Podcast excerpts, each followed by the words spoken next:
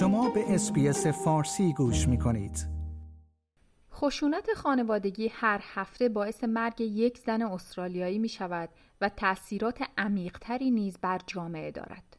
اما اغلب دیدن آن سخت و صحبت کردن در مورد آن حتی سختتر است.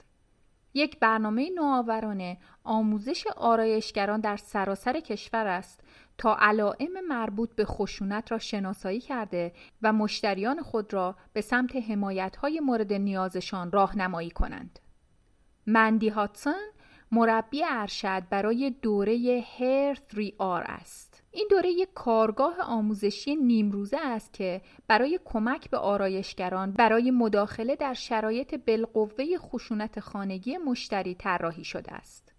او می‌گوید شما از اینکه مشتریان در مورد چه مسائلی با آرایشگر خود صحبت می کنند شگفت زده خواهید شد.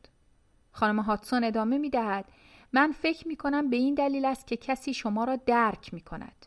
به همین دلیل مردم مسائلی را با آرایشگرها در میان می‌گذارند که ممکن است با افراد دیگر به اشتراک نگذارند مواردی مانند خشونت خانگی. آرایشگرانی که در این کارگاه آموزشی شرکت نکرده باشند اغلب به یکی از دو روش زیر به افشای های خانوادگی پاسخ می‌دهند.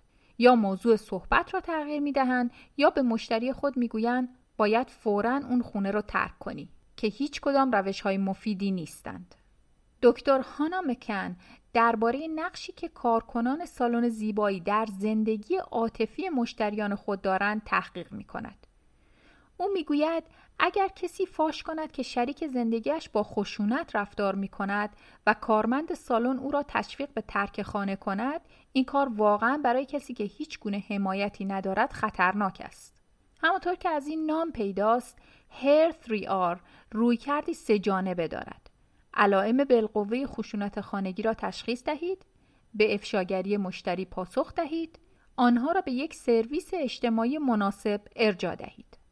در حالی که آرایشگران ممکن است به طور غریزی کبودی روی گردن مشتری خود را تشخیص دهند یا دسته ای از موهای سرشان را که از دست دادهاند خشونت خانگی همیشه هم نشانه ای ندارد زیرا همیشه فیزیکی نیست. بریجیت یک زن نجات یافته از کنترل اجباری است او پس از دیدن پوستر هر آر روی آینه سالن با آرایشگر خود درباره تجربه خودش صحبت می کند. او می‌گوید مهمترین سوء تفاهم در مورد خشونت خانگی این است که خشونت روانی و عاطفی به اندازه خشونت فیزیکی مخرب نباشد. منظورم کنترل و اجبار است و وادار کردن کسی برای انجام دادن عمل کردن فکر کردن به روش خاصی که خواست شما نیست. وقتی آرایشگر شما فقط گوش کند بسیار تاثیرگذار است شما از او نمی‌خواهید که مشکل را حل کند فقط می‌خواهید کسی حرفهای شما را گوش کند او می‌گوید این کار باعث شد که احساس کنم حالم خوب می شود. جنی تارانت صاحب یک سالن آرایش در کمبرا به نام Bond Hair Religion است و تجربه آزار جنسی دوران کودکی را دارد. هنگامی که او در مورد دوره های هرثری آر مطلع شد کارکنان خود را برای آموزش ثبت نام کرد. خانم تارانت به برنامه The Feed شبکه SBS گفت در این طرح از ما انتظار نمی رود که مددکار اجتماعی باشیم.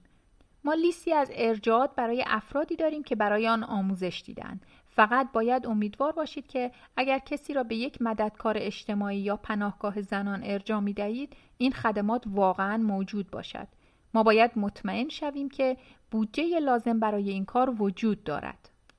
در این خصوص خانم رنکر مدیر اجرایی سازمان حمایت از زنان فر اجندا می‌گوید میزان بودجه پیشنهادی برای امنیت زنان در بودجه فدرال هفته گذشته با میزان تأثیر خشونت مبتنی بر جنسیت در جوامع ما مطابقت ندارد.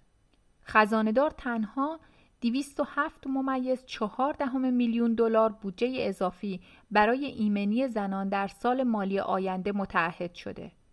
حتی با وجود تعهدات بودجه قبلی این مقدار با یک میلیارد دلار در سالی که این بخش خواستار آن بوده است فاصله زیادی دارد. ما در بحبوحه یک بحران ملی هستیم. این بیماری همهگیر سطح وحشتناک خشونت مبتنی بر جنسیت را در سراسر کشور بدتر کرده است. تیم کوچک آموزشی هرتری آر بیش از هزار آرایشگر را آموزش داده. اما با بیش از هفتاد هزار آرایشگر مشغول به کار در سراسر استرالیا به حمایت و بودجه بسیار بالاتری نیاز دارد. امید خانم هاتسون این است که روزی به زودی آموزش و آگاه سازی از خشونت خانگی به یکی از معلفه های ملی دوره های کارآموزی آرایشگری و دوره های تیف تبدیل شود. او می‌گوید ما می توانیم با هر بخشی و گروهی همکاری کنیم تا برنامه ای مؤثر بسازیم برای آگاه سازی درباره خشونت خانگی. ما با دندان پزشکان و مشاورین املاک کار کرده ایم و آماده ایم که با همه گروه ها روی این پروژه کار کنیم.